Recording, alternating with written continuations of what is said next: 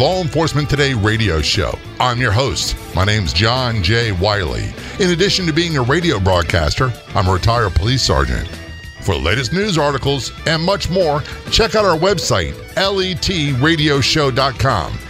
In the Law Enforcement Today show, we'll be joined by special guests. We'll be talking about their experiences and issues affecting law enforcement officers, first responders, their families, their community, and victims of horrendous crimes. Be sure to like us on Facebook. Our page is Law Enforcement Today Radio Show. Check out the daily articles on our website, letradioshow.com. And while you're there, download our free app. The Law Enforcement Today Show is brought to you in part by Transformations Treatment Center. Many are using the term epidemic to describe the current problem of drug and or alcohol abuse in the United States. Virtually everyone we know has been negatively impacted by this problem. Yet for so many that are experiencing the devastating effects of drug and or alcohol abuse, they don't know who to turn to for help. Who can we trust to care for our loved ones? Transformations Treatment Center is one of the most respected, ethical, and professional drug and alcohol treatment centers in the world with a strong focus on individualized care, offering a wide range of holistic, specialized, and medically supervised treatment programs. We know that many of you have questions. Take the time to call Transformations Treatment Center for the answers. 888 991 9725. That's 888 991 9725. Or go online to transformationstreatment.center. Calling us from the New York area, we have Bill Cannon on the phone. Bill is retired NYPD and he's also a podcaster and I believe a comedian as well. Bill, thanks so much for being a guest on the Law Enforcement Today show. Very much appreciated. This is going to be a lot of fun. It's uh, something I've been wanting to do for a while. I've been aware of you guys, and quite frankly, there's just not enough time in the day to do everything that I need to get done. That's for sure, Jay. You know, it's like even when you, you do a podcast or you do all this radio stuff, you're spending so much time promoting it and looking at your numbers, trying to figure out how to get more people to listen to it, and it's it's it seems like a uh, a full time job. You know. It is. And by the way, we have a podcast network at, at Law Enforcement Today. Just go to letradioshow.com, the Be Heard tab, and look for the LET Podcast Network.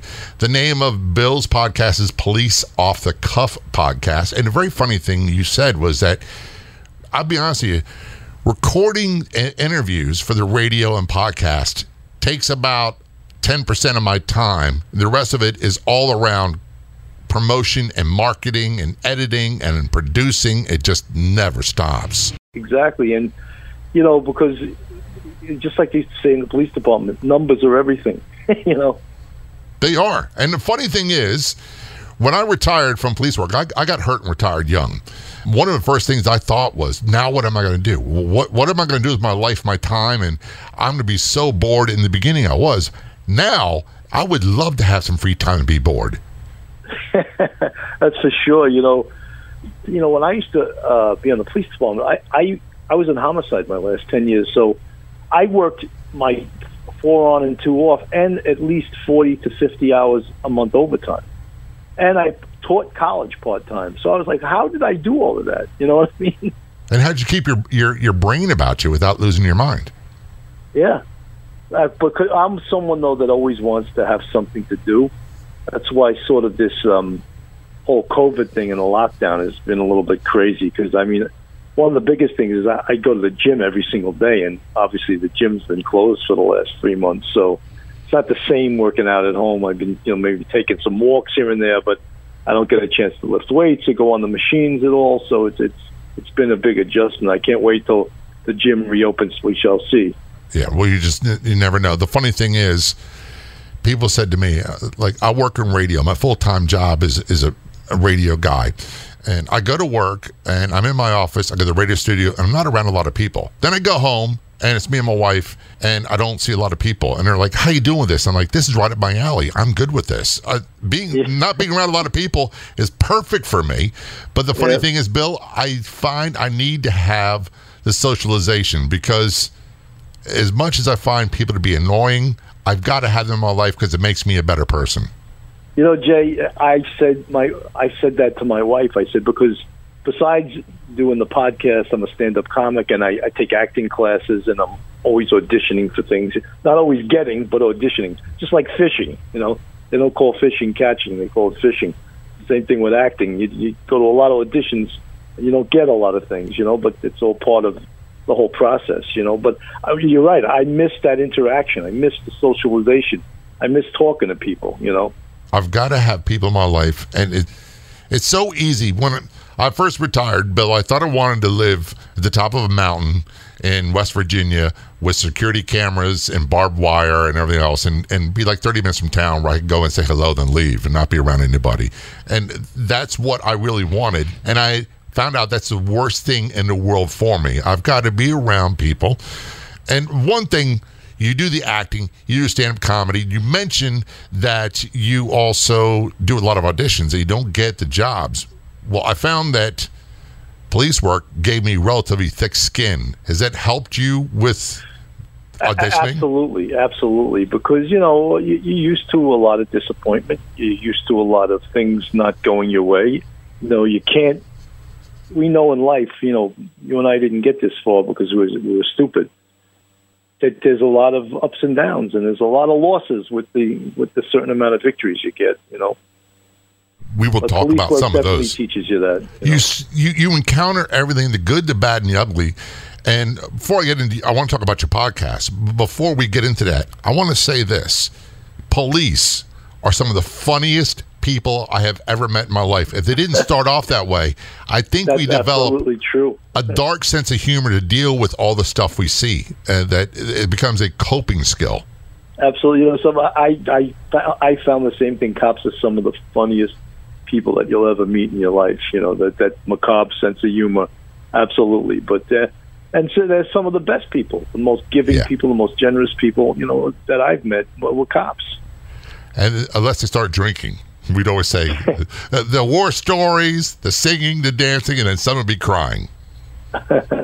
Well, you know something. That's how it becomes an art form. Telling a war story becomes an art form from going out uh, drinking. You know, there's a there's a famous doctor in New York City who's uh, actually a suicide doctor who, uh, you know, actually a therapist that uh, works a lot on police suicide. And I I interviewed him one day and I said, "Is it actually is it okay to go out with the boys and go drinking?" And, you know, you would think a therapist might say, "Oh no," he was like, "Absolutely, you should do that. Yeah. That's absolutely as long as it's not you know six nights a week." He goes, "But that's absolutely a fine thing for you know." They talk about self care and spending time with for yourself and with other people, and he said, "Absolutely, you know." That's one of the things that we did all the time, especially after really bad shifts when really bad things would happen, and and it had its benefits. I, I'm not saying it's all bad. However, if that became a chief coping mechanism, drinking alcohol all the time, that certainly there's a lot of pitfalls and disasters go with that. The name of your show is Police Off the Cuff Podcast. It's you and a partner, and tell us what the show's about. Well, Mark DeMeo is uh, also he's a retired NYPD detective, but more than that, he's been a comic for like 23 years. He actually was a better comic than he was a cop. He's and he still is. He's a great comic. But he came. We had a, a show early on that where we, it was like almost like comedians driving around in cars yeah, with Jerry Seinfeld. Uh huh. That him and I drove around in the car and told war stories. But unfortunately, uh, the company that hired us they they ran out of money after three episodes. But it was a great idea. So he then said, "Why don't we try to do a podcast?" So about 16 months ago, uh, it was like February 9th, we did our first episode, and we first started um, shooting it because we don't only it's not only audio, it's also video. Uh, we started shooting it in my living room at my bar.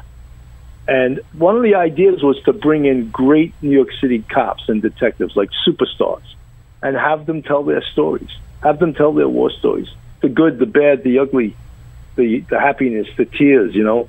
The, and the I think you stuff. maybe even interviewed Michael O'Keefe. We, he was one of our first guests. We did. If you haven't done so already, please download our app. It's 100% free. We got versions for your Android and iPhone devices, 100% free. You can download them today at our website, which is letradioshow.com. I'll take a short break. We'll return that conversation in just a few moments. This is Law Enforcement Today Show. Don't go anywhere. We'll be right back. All too often, we find ourselves getting asked, Where can I find other great podcasts? Do you have any suggestions? Because of this, we decided to create our own network of podcasts here on Law Enforcement Today. You can access top podcasts about law enforcement on our website and free app.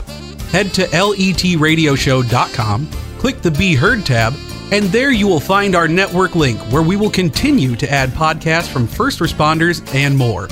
Remember, that's letradioshow.com to find out more information about law enforcement today, our podcast network, and to download our free app. letradioshow.com.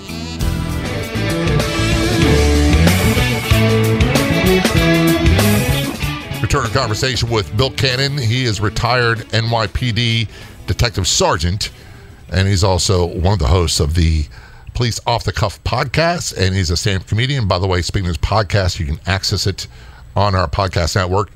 Go to letradioshow.com and click the Be Heard tab and LET Podcast Network. It is right there.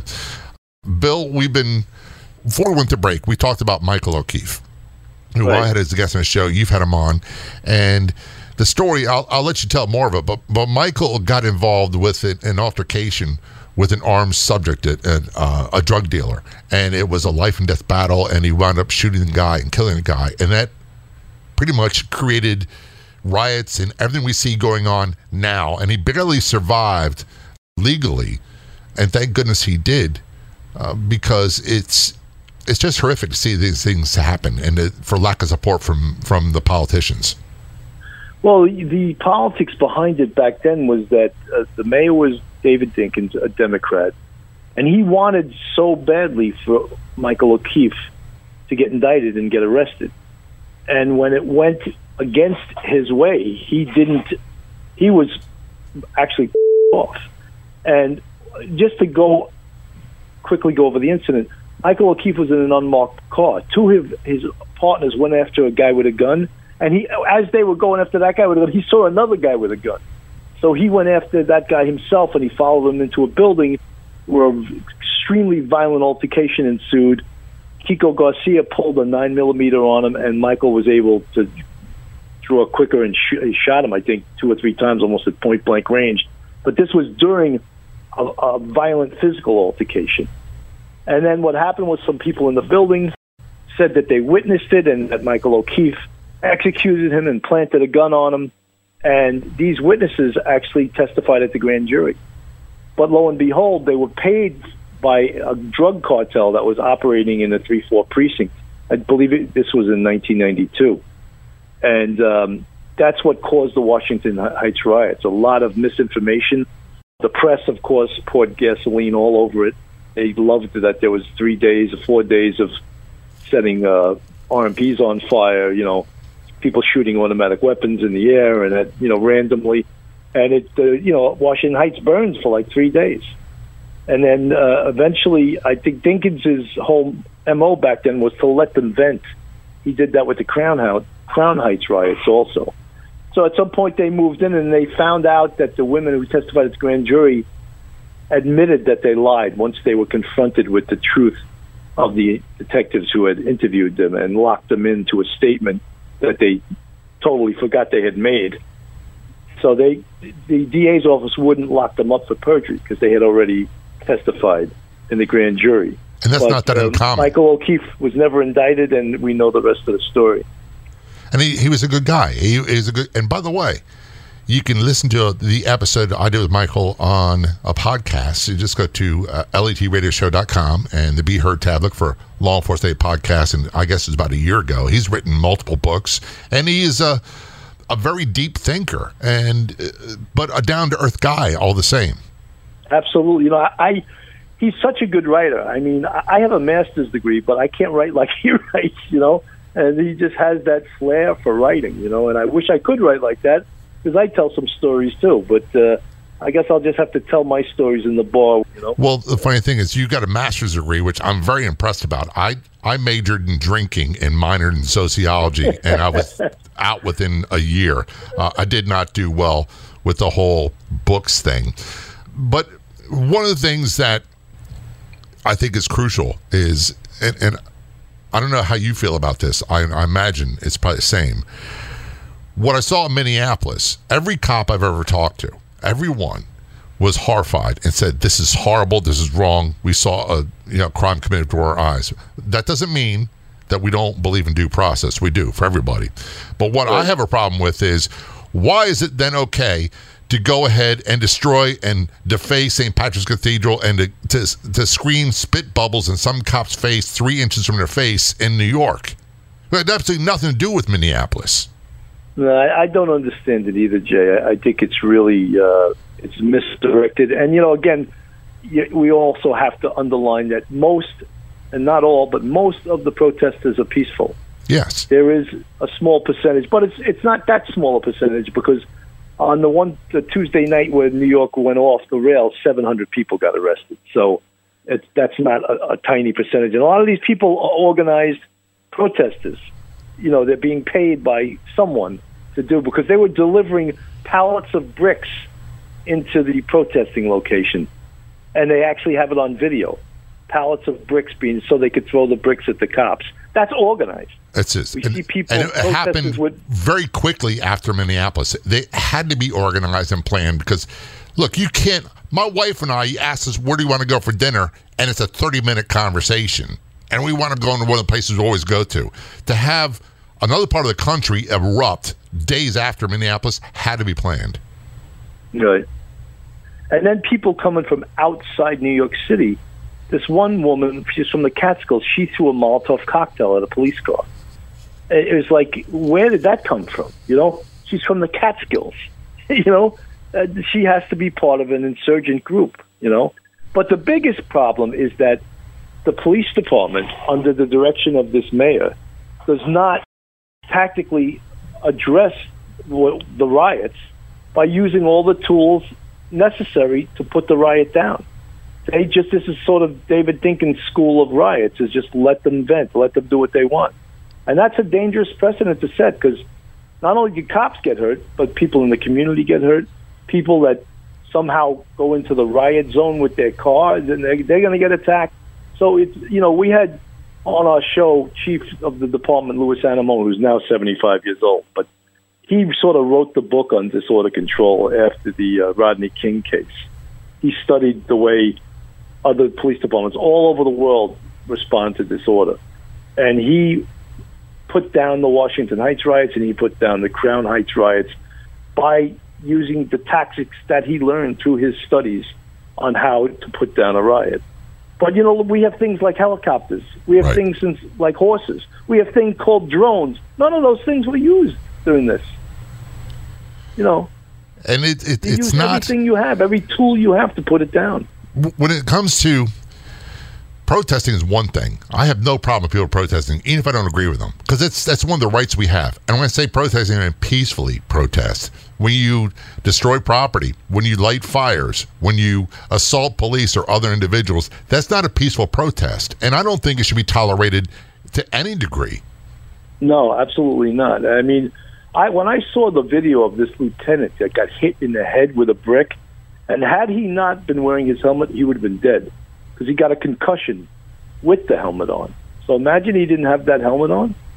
And then one of his cops pointed the gun at, at the guy who did it, and De Blasio wanted him suspended. I'm not surprised. We're going to take a short Yeah. break. We're talking with Bill Cannon. Bill is retired NYPD detective sergeant. He's also a stand up comedian and one of the hosts of Police Off the Cuff podcast. Of all the radio stations in the United States, there's only one show like ours, the Law Enforcement Today radio show. And on Facebook, there's only one official page.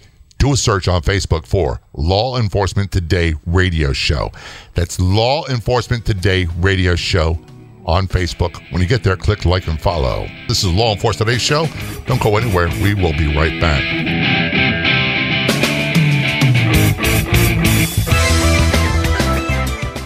epidemic, America's public health crisis. These are all terms that describe the current problem of drug and alcohol abuse in the United States. Countless lives are lost, and heartbroken families are too many to count. Transformations Treatment Center is dedicated to saving lives. Call 888 991 9725 and online at transformationstreatment.center.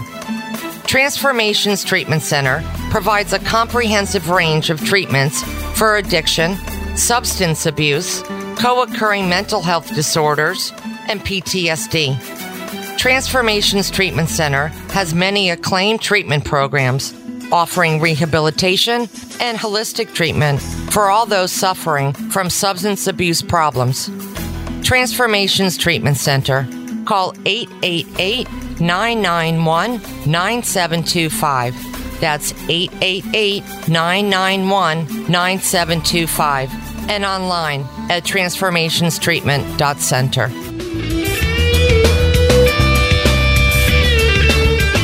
Return a conversation with Bill Cannon. Bill's retired NYPD detective sergeant. He's also a stand-up comedian, and he's one of the hosts of the very popular Police Off the Cuff podcast, which you can get on our website. Go to letradioshow.com, uh, the Be Heard tab, and look for LET Podcast Network. And you also do a Google search for Police Off the Cuff podcast, and you will find it pretty much everywhere. When my grandparents immigrated from Ireland around 1930, and their family, they all settled in New York, Queens, Long Island, Northern Jersey. As a matter of fact, I was born in Northern Jersey. Uh, I was a Navy brat, so wasn't there very, very long. But whenever we return to visit family members in New York or the area uh, in the 70s and into the 80s, it was well known. You didn't dare go into Times Square, especially at night. Uh, the subways were literally taking your life in your hands. Yeah. And then New York got really good thanks to uh, a, a, lot of hard work and sacrifice of a lot of police. And now I fear, Bill, that it's reverting back to the 70s and 80s again. Well, you know, it could take, it took probably 30 years to drop crime 70% in the seven major crimes in New York City, which is how all police departments are judged as far as crime numbers by the you know the FBI, except the FBI throws arson in there. They don't list arson because it doesn't happen that often. But the seven major crimes in New York City went down seventy percent. And one of the problems was in you know when David Dinkins was mayor, crime was basically out of control. And I, there was a, a case where a young man named Brian Watkins, he was from Utah he came to Manhattan with his family to go see the U.S. Open tennis tournament.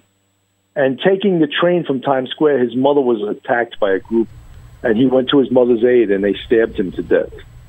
And that was the incident more than anything else, I think, that got David Dinkins unelected. Giuliani came in as the law and order mayor, and even though it was a it was a long shot because he was a Republican, it was a perfect storm. People had had it with crime, and they wanted law and order. And Giuliani came in, I think he won by like two or three percentage points.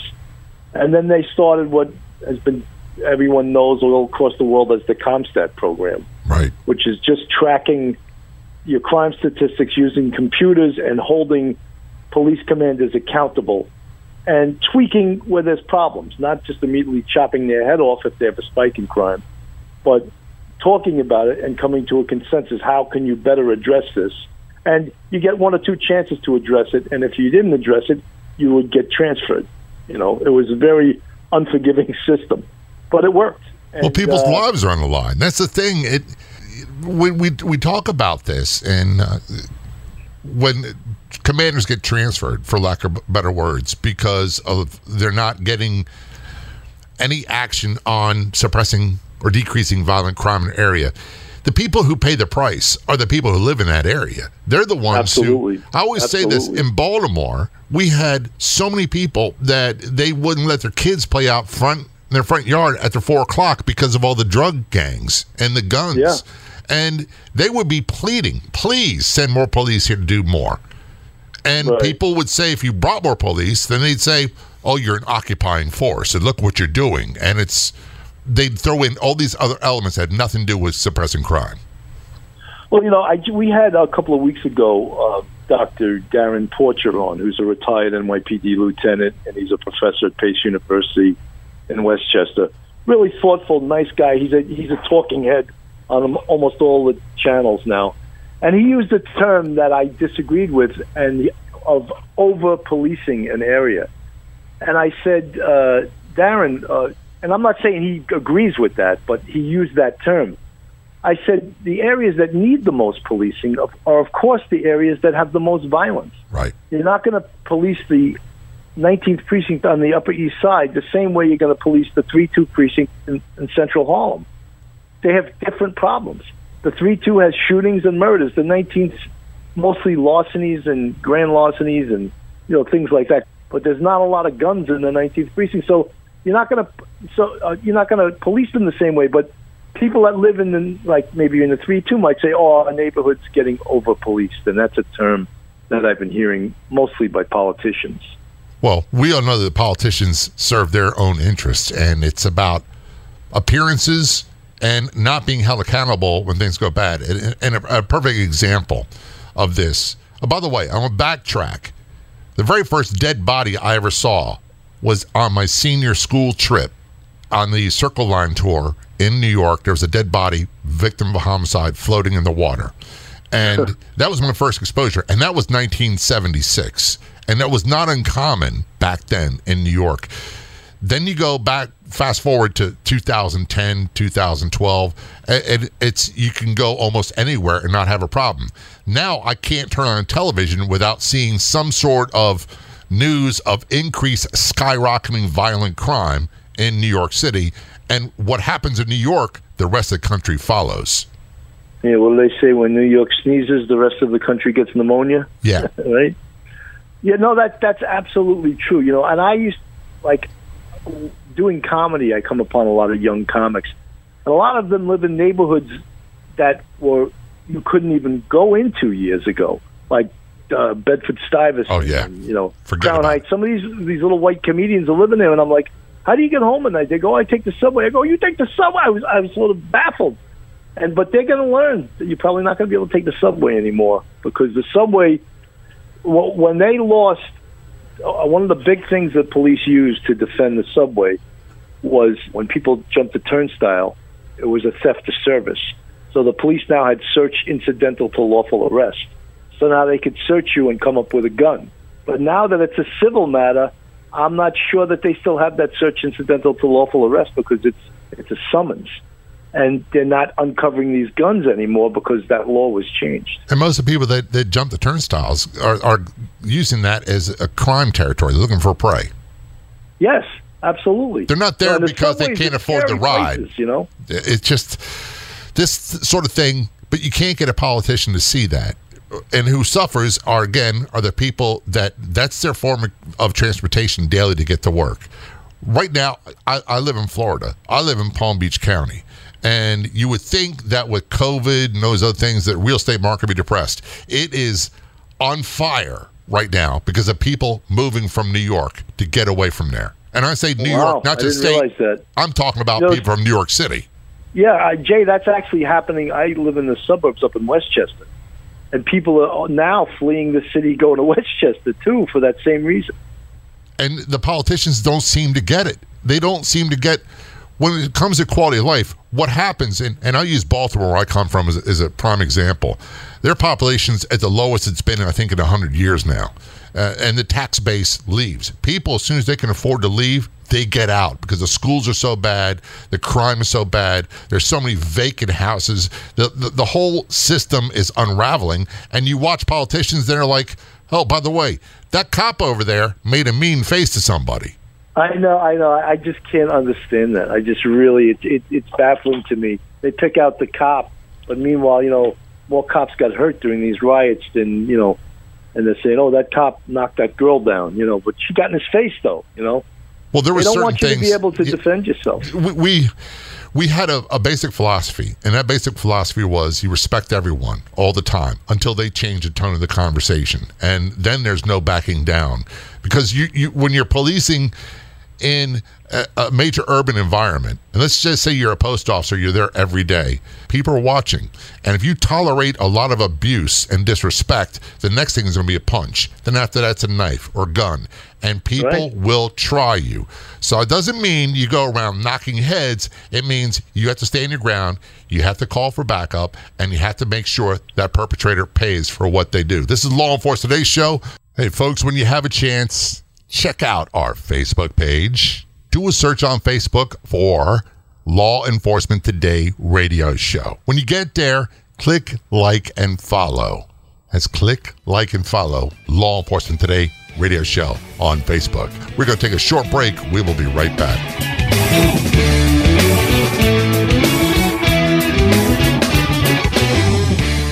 So many people ask me, how did I transition from police work to a career in radio? What did I do to become a music radio DJ? Plus, host of the syndicated Law Enforcement Today radio talk show and podcast? The answer is simple. I attended the Connecticut Schools of Broadcasting where I learned by doing.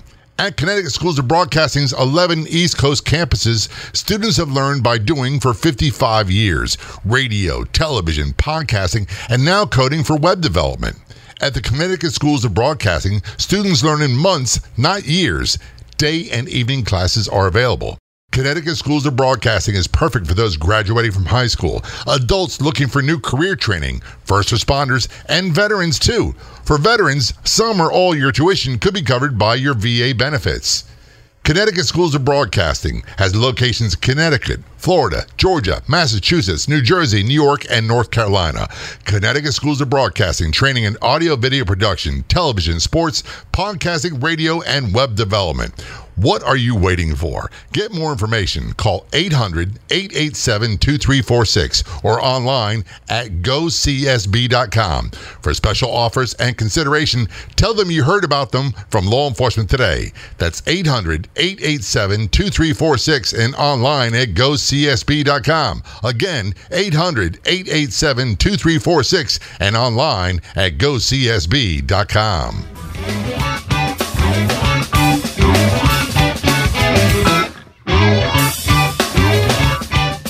Back to our conversation with Bill Cannon. Bill is a retired NYPD detective sergeant, and he is also a stand up comedian and one of the hosts of the very popular Police Off the Cuff podcast, which, by the way, you can get on our website, letradioshow.com. Be Heard tab, look for LET Podcast Network, or just do a Google search for Police Off the Cuff podcast, and I'm sure you will find it.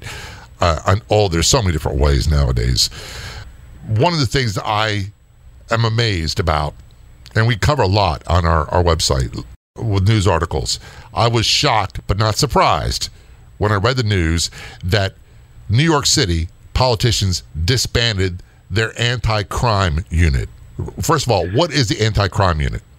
Okay, in, in New York City, every precinct, there's 75 precincts. Every precinct has a, a plainclothes anti crime unit, and it's usually two sergeants and 10 cops. And these guys are usually the best cops in your precinct because they get promoted into anti-crime. Not like taking a test, but just from good activity. Now these are these are your guys that are going to go out there. They're going to make your robbery arrests. They're going to get guns off the street. They're going to get stolen vehicles. You know, they're going to get major crimes because they have the ability to blend in with the community. They got a, a certain level of stealthness, and they have a bit of an advantage in someone in uniform. Uniform is usually reactive you know, anti-crime can be proactive because no one knows who they are when they're out there. And for whatever reason, Commissioner Shea, I'm sure at the behest of Mayor de Blasio, disbanded anti-crime citywide because they got in a inordinate amount of shootings as compared to uniformed police officers. Lo and behold, because they're confronting the worst of the worst. Of right. course, they're going to get in more shootings. But as a result of that, now and some other really horrendous moves. Shootings are up like two, three hundred percent in New York City right now. It's really disturbing. And behind that is is a victim and a family. Yeah, yeah. Their and lives, are, the even if they survive, their lives are never the same. It, it, it, just it astounds me that these politicians allow this to continue to happen, and they I act as if it's not happening at all. Yeah, they never talk about how many people get shot every weekend in Chicago, how many people get killed, how many people get shot and killed in Baltimore, and you know they just don't never bring that up. Apparently, that's not important. You know. Well, the funny thing is, and I don't mean funny as in ha ha. You you worked homicide for a long time. Yeah. I, I was never assigned to homicide, but in, in uniform patrol as a patrol sergeant and as a post officer, we were the first ones on scene. And I remember seeing kids that I met when they were 10 and 11 years old. And I was there, and other cops were there, and the last one with them as they took their breath and they bled out in the street because they were shot to death. And usually because they got involved in the drug game, and usually because they came up short on their dealer who fronted them the, Right. the, the dope. And people stood around almost like it was, uh, you know, Saturday night entertainment for free. You know, Jay, eh, what's so disturbing about that, and I, I totally 100% agree with you. I, I seen kids 15, 16 years old with a, a hole in the back of their head. You know, oh, he was he was blood. Oh, he was Crip. You know, and you're like, what is that? You Yeah. know, and they get killed for this defending this corner that's not worth anything because they don't own it. You know what I mean? And it's like the, the mentality of that, and no one takes the the murder of a kid worse than I've seen a lot of guys in homicide. You know, seen a 15 or 16 year old kid, they take it really bad. Yeah. You know, this kid's 15 years old. He's he's dead. You know, he's never coming back. You know, And some And of them y- were so uh, great. They were they had so much potential. I used to always say this. If these guys who are drug dealers put that same amount of energy into a legitimate business, they'd be kings of the world. They would have used- everything. Yeah, we used to say that. That's true, man. If they put their energies into another direction, you know. They- but there is some positives in that. We, you know, part of, um, we, you know, the police have to get involved more in the community through positive things. Like there's, they have a, a boxing team now with this guy named Pat Russo, who's a retired sergeant, and he wants to put this boxing team all over the city. And he's saved a lot of kids' lives already through boxing. You know to getting them off the street, getting them off the corner. Come on, come to the gym. See how tough you are, you know. And he's he's and he's great. Things like that. Police Athletic League, getting involved in sports. They used to have a wrestling program even in the city called Beat the Streets. You know, cops got to get involved in this so the community sees we're not bad guys. You know, we just have a job to do. We have to enforce the law, but we're we're ready, willing, and able to give back to the community. Isn't and we're looking how- forward to do it. In fact. Isn't that how Mike Tyson got into boxing? I think so. Yeah, one of those uh, PBA boxing teams. But there's this guy, Pat Russo, retired sergeant. What a gem of a guy, and he's looking to expand that program because he really he has he's got a son on the NYPD. He's got like two years on the job, and he can't believe what his son is going through right now. And then You know? they turn around, the first thing the, the politicians and the activists say is defund the police. So if you defund the police, all those programs go away. Yeah, well, that that's the stupidest thing you could ever hear. You know, even sending social workers to some jobs, they're going to get a lot of dead social workers. Yeah. you know. Oh, yeah. And we we worked with some great social workers, but they it's funny when they came out of college, they're new on a job, they're all gung ho, and then we had a little bit of time on the streets. They would be behind us when it came to any kind of potentially violent situation because they knew, and it was the, look. I'm not getting paid to get hurt. No.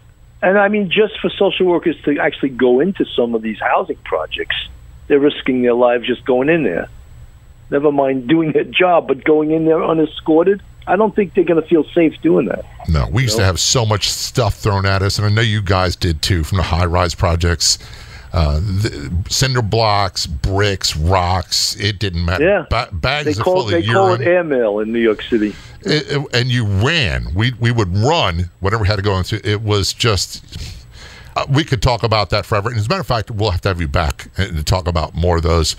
Before we run out of time, though, Bill, I do want to change gears and talk about your podcasting. Talk about your stand-up comedy. W- Where can people get more information? Well, Police Off the Cuff was it's the product of myself and my partner Mark DeMeo, and right now we're we're, on YouTube, we're on Facebook. Uh, we put out our episode on Facebook. We- It comes out every Friday, and we're also on Law Enforcement Today, which is your site, and we're on a site that's being sponsored by the Sergeants Benevolent Association, but hopefully sponsored by private donations and maybe some advertisers. It's called InsideBlue360.com. And Mark and I have been proud to be the voice of law enforcement via our podcast by featuring the unbelievable careers of some of the greatest detectives that ever worked for the NYPD. Uh, we did this week. We have a guy named Rick Martinez who shot it out with infamous um, drug dealer Larry Davis, who shot like six cops in this incident. And Rick Martinez saved the lives of three of them by going into the line of fire and actually dragging their bodies out. Well, they were still alive, but dragging them out. Guys like that were highlighting their career, so cops now can see who were the best of the best. A guy named Mike Heinrichs, highest uh, decorated detective in the history of New York City Police Department. Two combat crosses, two medals of valor, and over 200 citations. I mean, these guys have stories that could be movies themselves, you know. And it, the, the the bravest of the brave are always the most humble. You know, they're very humble guys. They're They very usually don't guys. talk a lot about it They either. really took policing seriously, and they're they're all heartbroken about what's happening now. One of the things I've found and is that the ones who talk the biggest game usually do the least amount. The ones who Yeah, were really Isn't that the in truth? it don't talk a whole lot about it. And uh, because the funny thing is, those who have really stood up in the line of fire, whether it be gunfight or not, don't have to prove anything to anybody. They already know, and they have their own demons they deal with when it comes to that. You know, absolutely. That's one of the things we even talked about on the, the podcast is that if you do X amount of years in the police department, there's no doubt you have PTSD. Yeah. Whatever form it takes, you know, whether it's a little bit of depression or sadness or whatever, nervousness, just being fearful at times, you you got it. You definitely got it. And it's important to be around other people and other cops and talk about it. And there's no shame to it, just that you saw some of the most heinous things a human being could be subjected to, you know. And there's no shortage of that. Bill, we're going to have to back again in the future. You're a great guest. Uh, there's so many more things we can talk about. Bill Cannon is retired NYPD detective sergeant. He's also a stand-up comedian, and he's one of the hosts of the Police Off the Cuff podcast. Bill, thanks so much for being a guest on the Law Enforcement Today show. Very much Jay, it was my pleasure, and I would love to come back on. And uh, we're actually, Jay, uh, you got to plug yourself. We're having you on uh, Facebook Live on the um, Police Off the Cuff live Facebook site. One of the questions I get all the time is how can I show my support for law enforcement?